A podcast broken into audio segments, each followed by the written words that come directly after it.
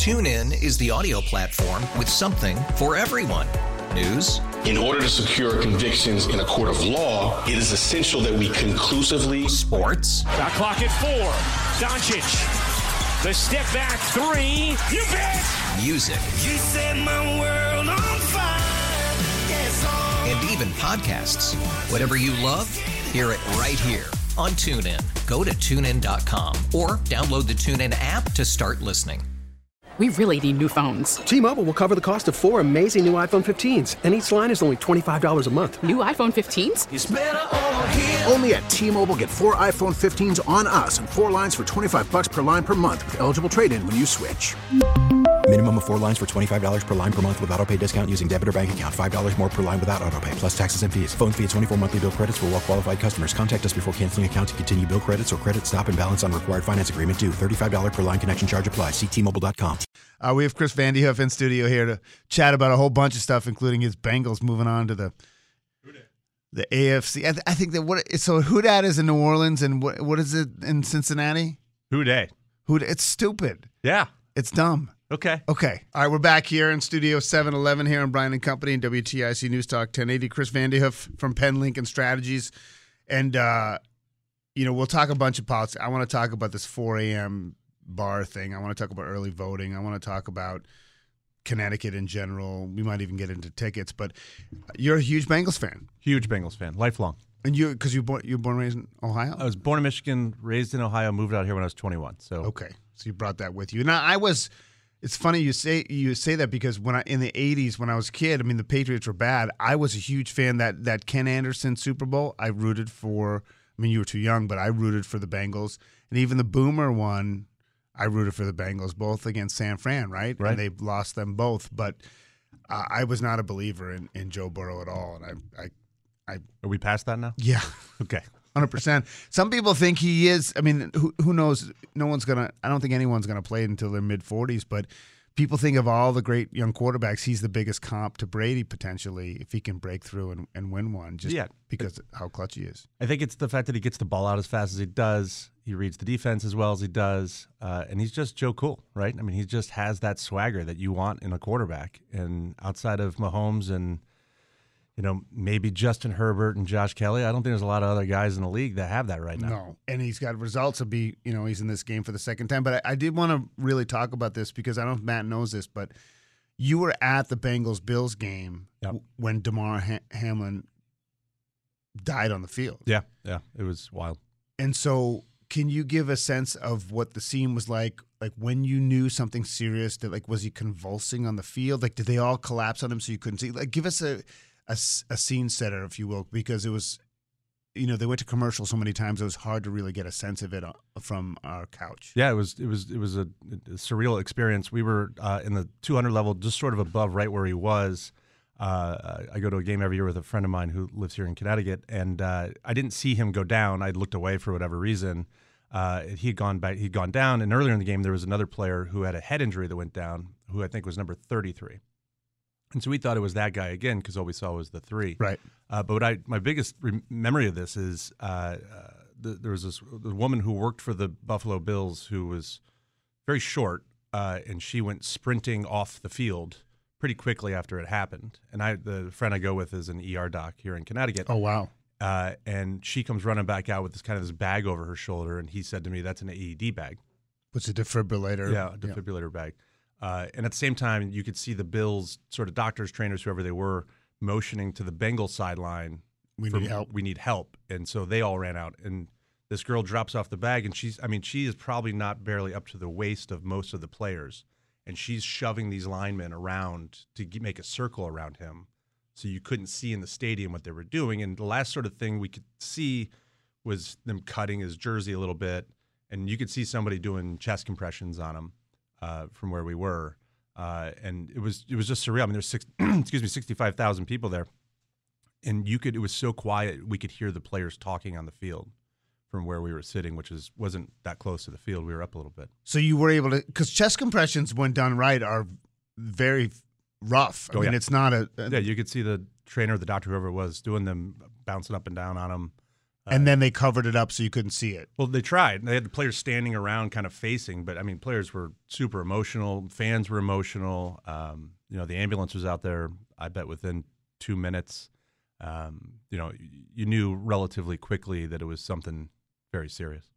And so then what happens? You you, you then the ambulance comes on and takes him, and then you just when do you know you're going home? I mean, what an experience that. I mean, it's just so surreal. Yeah, to experience something like that with sixty thousand of your closest friends, right, is an odd. Everybody kind of handles it differently, right? And I got to say, you know, we hung out for a little bit. PA announcer came over and said, you know, the t- game's temporarily delayed. We saw the Zac Taylor, Sean McDermott conversation happen. You could see them both kind of shaking their head and being like, no. Um, you know, you saw coaches and people on their phone on the field, which is obviously you never see that. Uh, so we hung out for a little bit, but you knew pretty quickly it was going to happen. And I got to say, I didn't see a single person um, when we were leaving the stadium when they called the game. A single person, you know, mad about mad. It. I didn't see a single, you know, drunk idiot yelling about play the game. Like it was very somber. Everybody's head was down. We, I mean, we left at probably ten o'clock. We went out to a, a bar afterwards, and the the bar was packed, but it was all very quiet. People just kind of sitting there, like trying to. And you're following this the whole time, like on social media type thing, trying to get updates. Trying, but you know, inside the stadium, everybody's doing the same thing, so you can't get service, right? So uh, the guy next to us was able to get it on his YouTube TV or whatever, and we were able to sort of see it. Uh, my buddy Mark, who I was there with, uh, you know, he he thought pretty quickly the way he stood up and went down, it was probably some sort of heart issue.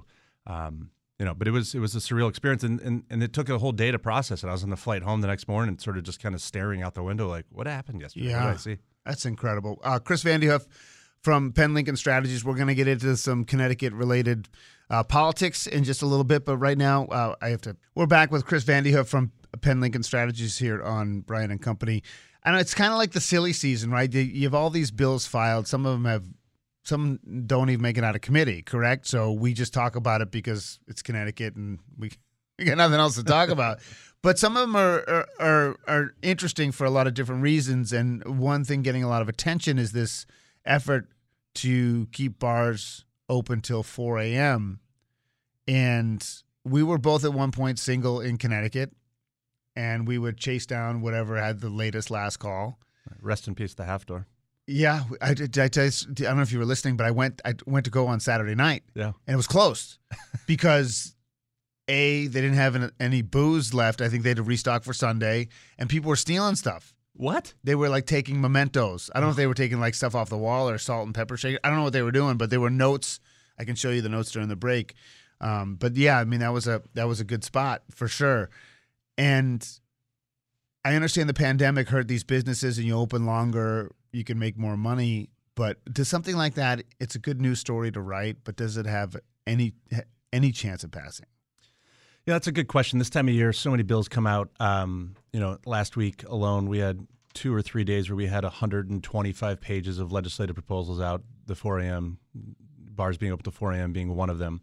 Uh, you know, I, it, it doesn't seem terribly likely to me right now. I know they're trying to to narrow it down to specific towns in Connecticut, Right. including the casinos. You know, casinos have pushed this multiple times over the last probably decade or so of being allowed to be open longer. MGM in Springfield is open until four. That'd be the the one place I would be okay with it, generally speaking. But I think in like towns and in other cities, I don't think I would be okay with it. Yeah, it, you know, it, I, I don't know the last time I was out till two a.m., let alone four a.m. I get up for work at three forty five. so yeah, I you know I'm I'm with you, and I don't think I don't know. I suppose we could probably find somebody who knows the answer to this, but I can't imagine that there's enough revenue to be made between the hours of 1.30 a.m. and 4 a.m. from a drinking standpoint that's gonna it's gonna cover the gap that may still exist from being being shut down during COVID. Well, just because you could, I guess you give people the option. Just because you could doesn't mean people will. I mean, we're old now, but I mean, I, I, I don't know. It's been a long time since I've had any desire to stay out past. I mean, I, I mean, Saturday was late for me, and I got home at eleven. Yeah. I mean, it's just. It's, but you said off off the air there was you. Do you have a, an opinion on this or? Yeah, I, I mean, I, I don't, I don't think that we need to keep bars open till four o'clock in the morning. You know, I live in West Hartford. West Hartford Center is essentially the, the hangout part of, Yeah. of the greater Hartford area at this point. Uh, and and you know, there's enough traffic problems there. There's enough issues there during the week uh, that I can't imagine adding another two and a half hours of drinking are going to be useful to the to the community. Um, but at the same token, you listen. You gotta you have to understand that the restaurants and bars aren't doing what they were doing before 2020. Um, you know, and it's important to keep those vibrant and healthy. I'm just not sure that this is the Yeah, I don't think the way to do any it. chance. Law enforcement doesn't want. Pol- I don't know what politicians want. I, I just don't see any clamor for it, and it, I don't think you're going to attract more young people to live in Connecticut because you can go to bars till four. Although you know, I, I think the casinos. I mean, almost all casinos stay. They serve alcohol very, very late, so it's a competitive issue for for them. I, I- I would think. Um, wh- what about the wine in the grocery store story? I mean, is that? I mean, I know the lobbies. Are you in? Are you? I don't know if you have equity in either side of it. So if you if you do, then maybe you can't co- comment on it. But my my stance is that I mean I love listen like M and R. Those liquor stores are great places. I- Sure. I, really love going to those places. But I I also think like why why not? I mean why why wouldn't you be able to do that? You can do it in a bunch of other states. So I do represent the Farm Bureau, and I'm waiting to get some more information on the egg issue that we can go back to. All right. Yeah, we want answers on the eggs. I'm working. I'm working on that right now. Uh, you know, the grocery store package store thing is is so unique to Connecticut, right? You go to Because all the blue laws and stuff. You mean? yeah, blue laws, but you also go to other states. You know, my family still lives in Ohio. I mean, you can buy liquor in grocery stores, right? And it- you know, there are still liquor stores that are specified just for that, specifically for that. But you can go to the grocery you can buy bourbon You at buy the bourbon at- Kroger's. buy bourbon at Kroger's, exactly right. And so, um, you know, but from a Connecticut standpoint, you know, I I, I don't have a, a dog in the fight between liquor stores and the and the grocery stores. What I'd love to see though is Connecticut's got some really great Connecticut made wine at Connecticut vineyards around the state. Why can't we sell that in Connecticut grocery stores, right? Why why are why are Connecticut farms that are growing the grapes and making really good wine not be put in Connecticut That was a good stores? pivot. Although that would be a good way to promote the product, right? And then because you can just envision it, you know, you're picking up a couple things and you're like, oh, let's get a bottle of wine. It's just it's a convenience factor that that I think is it's kind of a no brainer. But I understand the strength of the lobby on both sides. I just don't. Do you think it would put some package stores out of business? You know, I don't know. I'm not enough in the business, but I, you know, if listen, if the only place I can get is good wine is the package store, and now I can get good wine at Stop and Shop or Big Y, It's going to hurt the package. it's going to hurt the package store. Yep. Yep. We're talking with Chris Vandehoof from Penn Lincoln Strategies here and Brian and Company. The other thing I wanted to talk about, I, I mean, these are topics that are interesting to me. You know, we had Stephanie Thomas on the show actually bef- right after the election. We had her, her and, and Denise Merrill just to talk about a whole bunch of things. And early voting is an issue. And I, I actually understand, I, I, and again, I come at all these from an independent lens.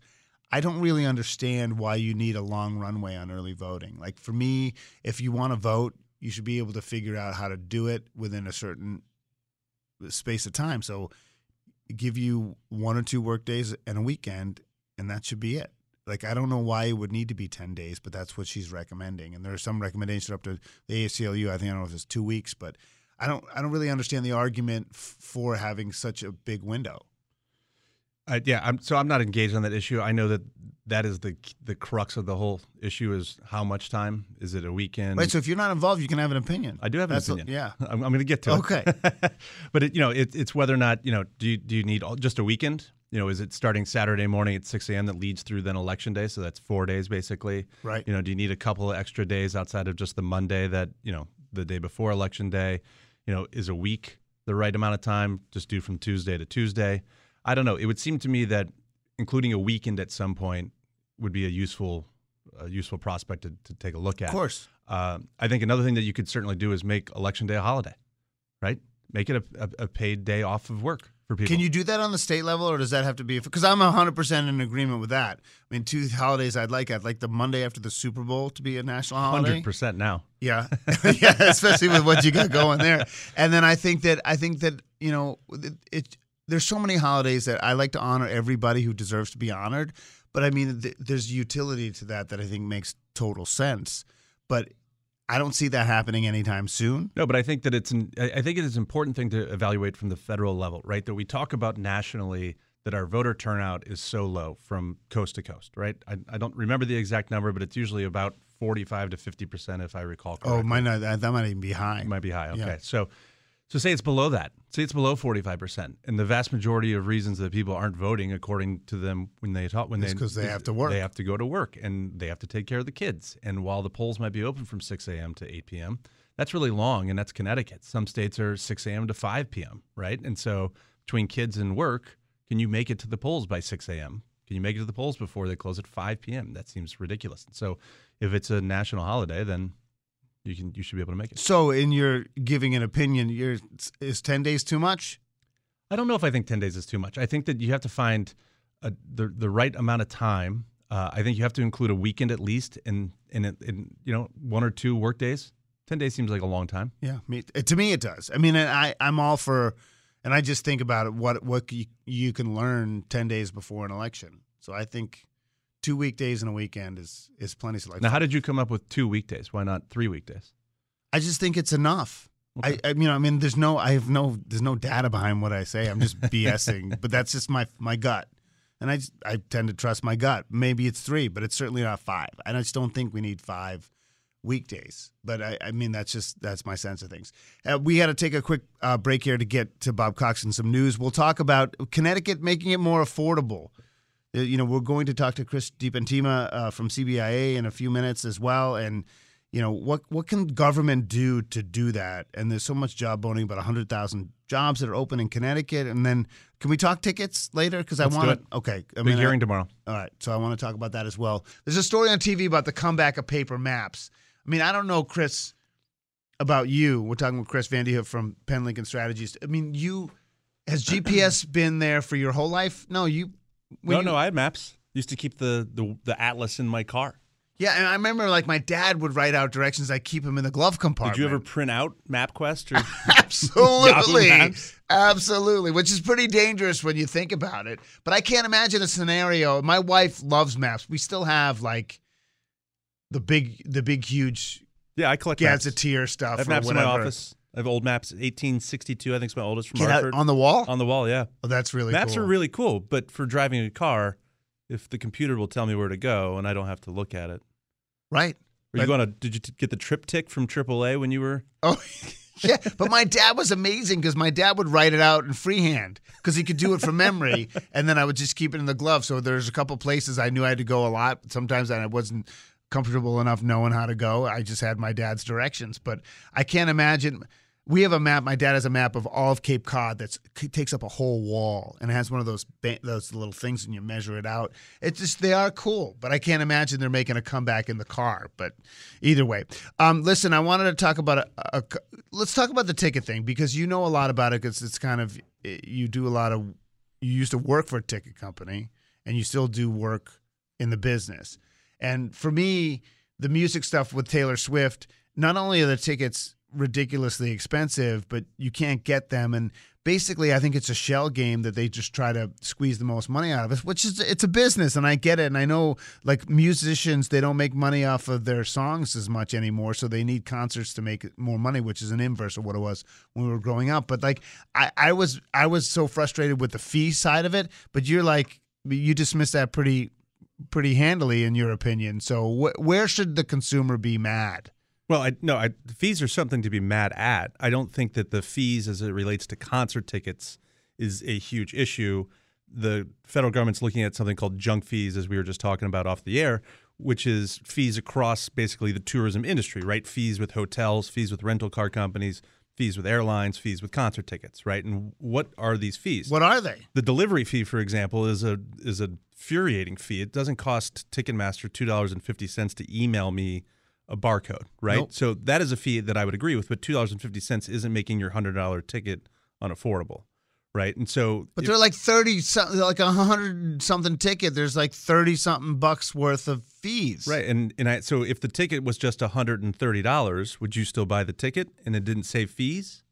Because it does cost money to run the business, right? And a breakdown of a hundred dollar ticket isn't just money going to Ticketmaster. I would be okay with that if the ticket price had n- didn't g- have any margin for them at all. So if they get a margin off the ticket price and then they get the fees, that argument to me is is not great because if they're still getting a big margin off the ticket and they get the fees, that's garbage in my opinion. Well, I think that the the bigger garbage thing is the fact that Live Nation, which is the parent company of Ticketmaster, so they run the all the, the primary ticket, multi-billion dollar primary ticket company. Right. They also own and manage 80% of the major venues in this country, and they're one of the world's largest talent management firms.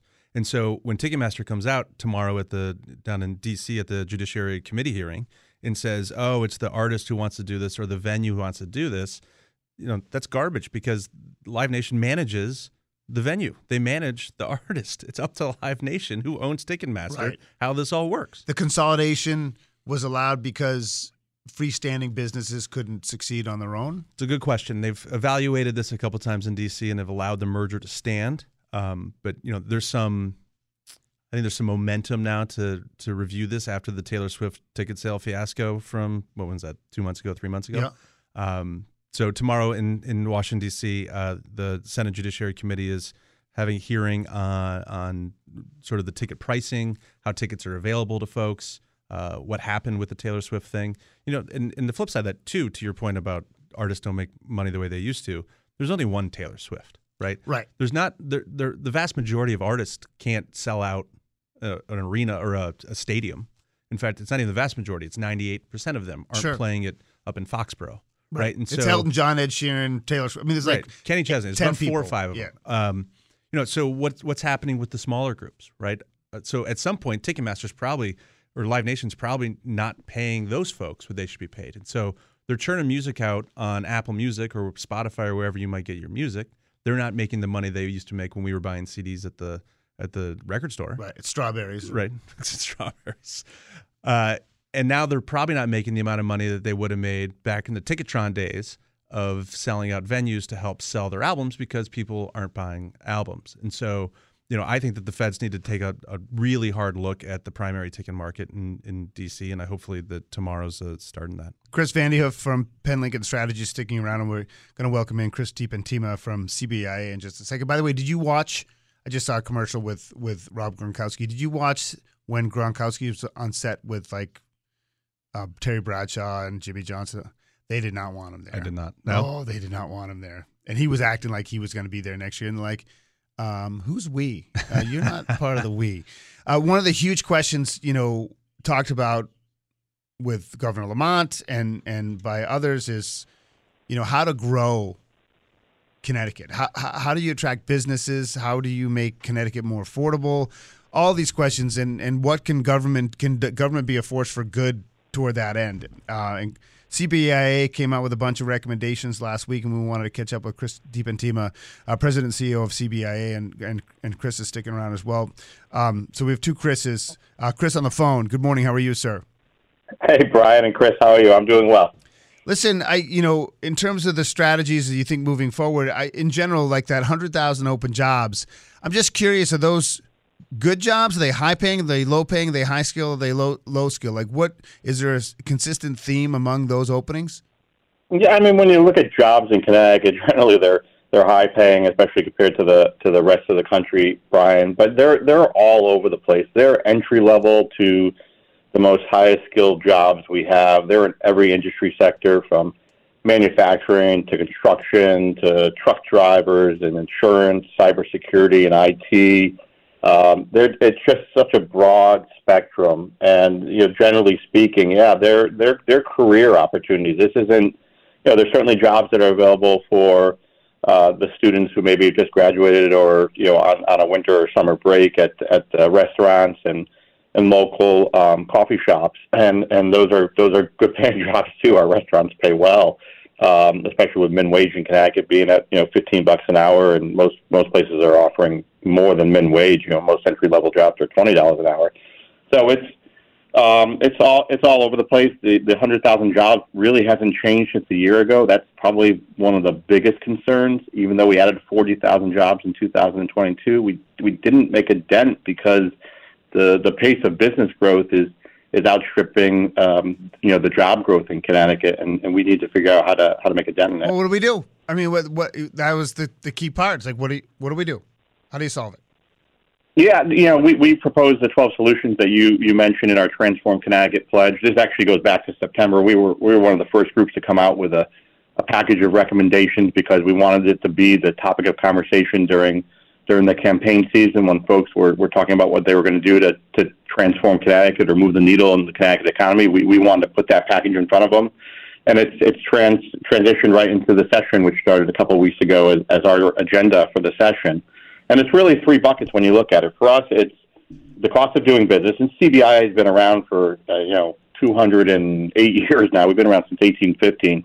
And generally, CBIA, as the business association for the state of Connecticut, is always advocating for making the state more affordable for our businesses because we know that if businesses are able to pay a little less in Right. taxes, they generally invest that back in their businesses. Can, can I just interject for a second, Chris? I'm sorry because that to me is like, yes, but what are the specific like what specific can be done to lower costs for businesses or make it more affordable? Like those are great goals, but they're very those are generic goals. Like what I'm I'm I don't know what specifics can what can government do or what can public private partnerships do to actually achieve that.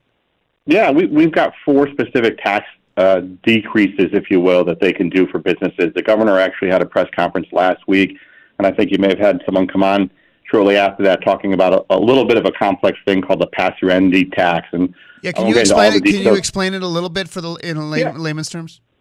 Yeah, yeah. The pass-through entity tax applies to all pass-through entities in Connecticut, which are generally our smaller businesses. There's about 122,000 pass-through entities in Connecticut, S corps, LLCs, and partnerships, and those businesses uh, basically got a tax, which sounds weird that we would tax businesses and that would be good, but they got a tax to offset a salt cap, a state and local tax that was put in place uh, in 2017.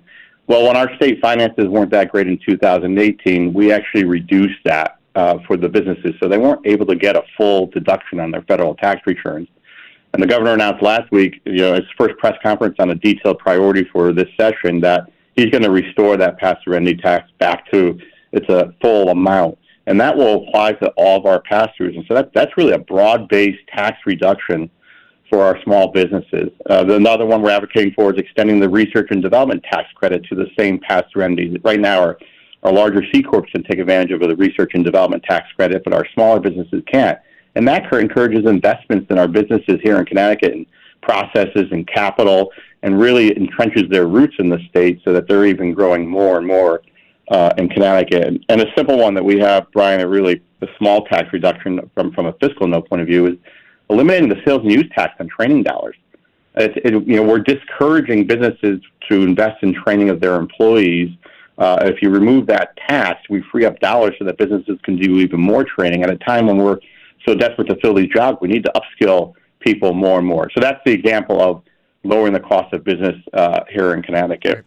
All right, Chris, we're tight on time. We appreciate it as always, and and you know you can obviously um, go to CBI's website, I'm sure, and, and see all the details of the proposals, and hopefully we'll talk again soon. Have you in studio, maybe? All right, that'd be great. Take care, man. Uh, Chris DiPentima from CBIA. I mean, what is like? Do you have Chris? I mean, Chris in studio, Chris Van um, you know, you've been in Connecticut as a young adult, as a married, as a dad.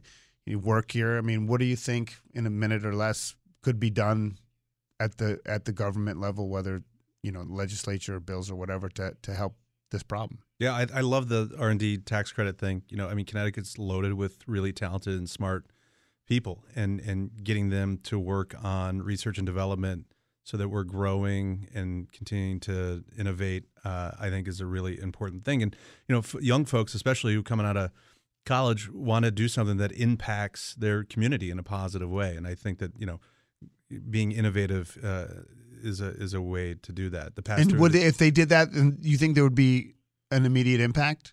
I, I do. Yeah, I do. I really do. Hey, listen, uh, Chiefs Bengals, give me a score.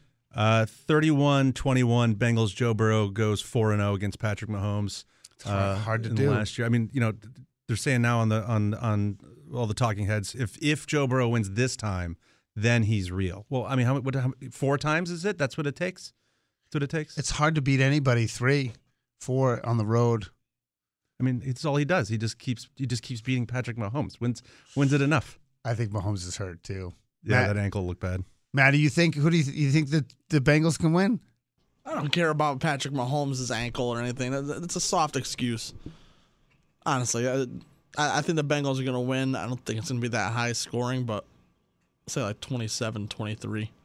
Take it. Oh, that's a stressful one though. That's a little more. They're all stressful. stressful with the Bengals, man. I got mean, when they they 40 love- years against me. I can't remember a team that's loved playing on the road more than the Cincinnati Bengals this season. I just the the vibe It's of the team, the coach going into the bar and all that stuff. Like they just Great. seem like a good group. Did it last night, one o'clock in the yeah, morning. I saw I saw the video. Chris, it's great to have you. We appreciate it. Thanks, Brian. As Thanks. always, Chris Appreciate it. From Penn Lincoln Strategy. TuneIn is the audio platform with something for everyone. News. In order to secure convictions in a court of law, it is essential that we conclusively. Sports. Shot clock at four. Doncic. The step back three. You bet. Music. You set my world on fire. Yes, oh. And even podcasts. Whatever you love, hear it right here on TuneIn. Go to tunein.com or download the TuneIn app to start listening. We really need new phones. T-Mobile will cover the cost of four amazing new iPhone 15s, and each line is only $25 a month. New iPhone 15s? It's better over here. Only at T-Mobile get four iPhone 15s on us and four lines for 25 bucks per line per month with eligible trade-in when you switch. Minimum of four lines for $25 per line per month with auto pay discount using debit or bank account. $5 more per line without auto pay, plus taxes and fees. Phone fee at 24 monthly bill credits for all well qualified customers. Contact us before canceling account to continue bill credits or credit stop and balance on required finance agreement due. $35 per line connection charge apply. Ctmobile.com. vehicle's engine with a full synthetic oil change and save with Mobil 1 at O'Reilly Auto Parts. Purchase five quarts of Mobil 1 full synthetic motor oil and receive a $10 O'Reilly gift card after rebate. See store for details. With your Mobil 1 purchase, you'll also receive two times points during O'Rewards Bonus Points Month at O'Reilly Auto Parts. Oh, oh, oh, O'Reilly. Auto Parts.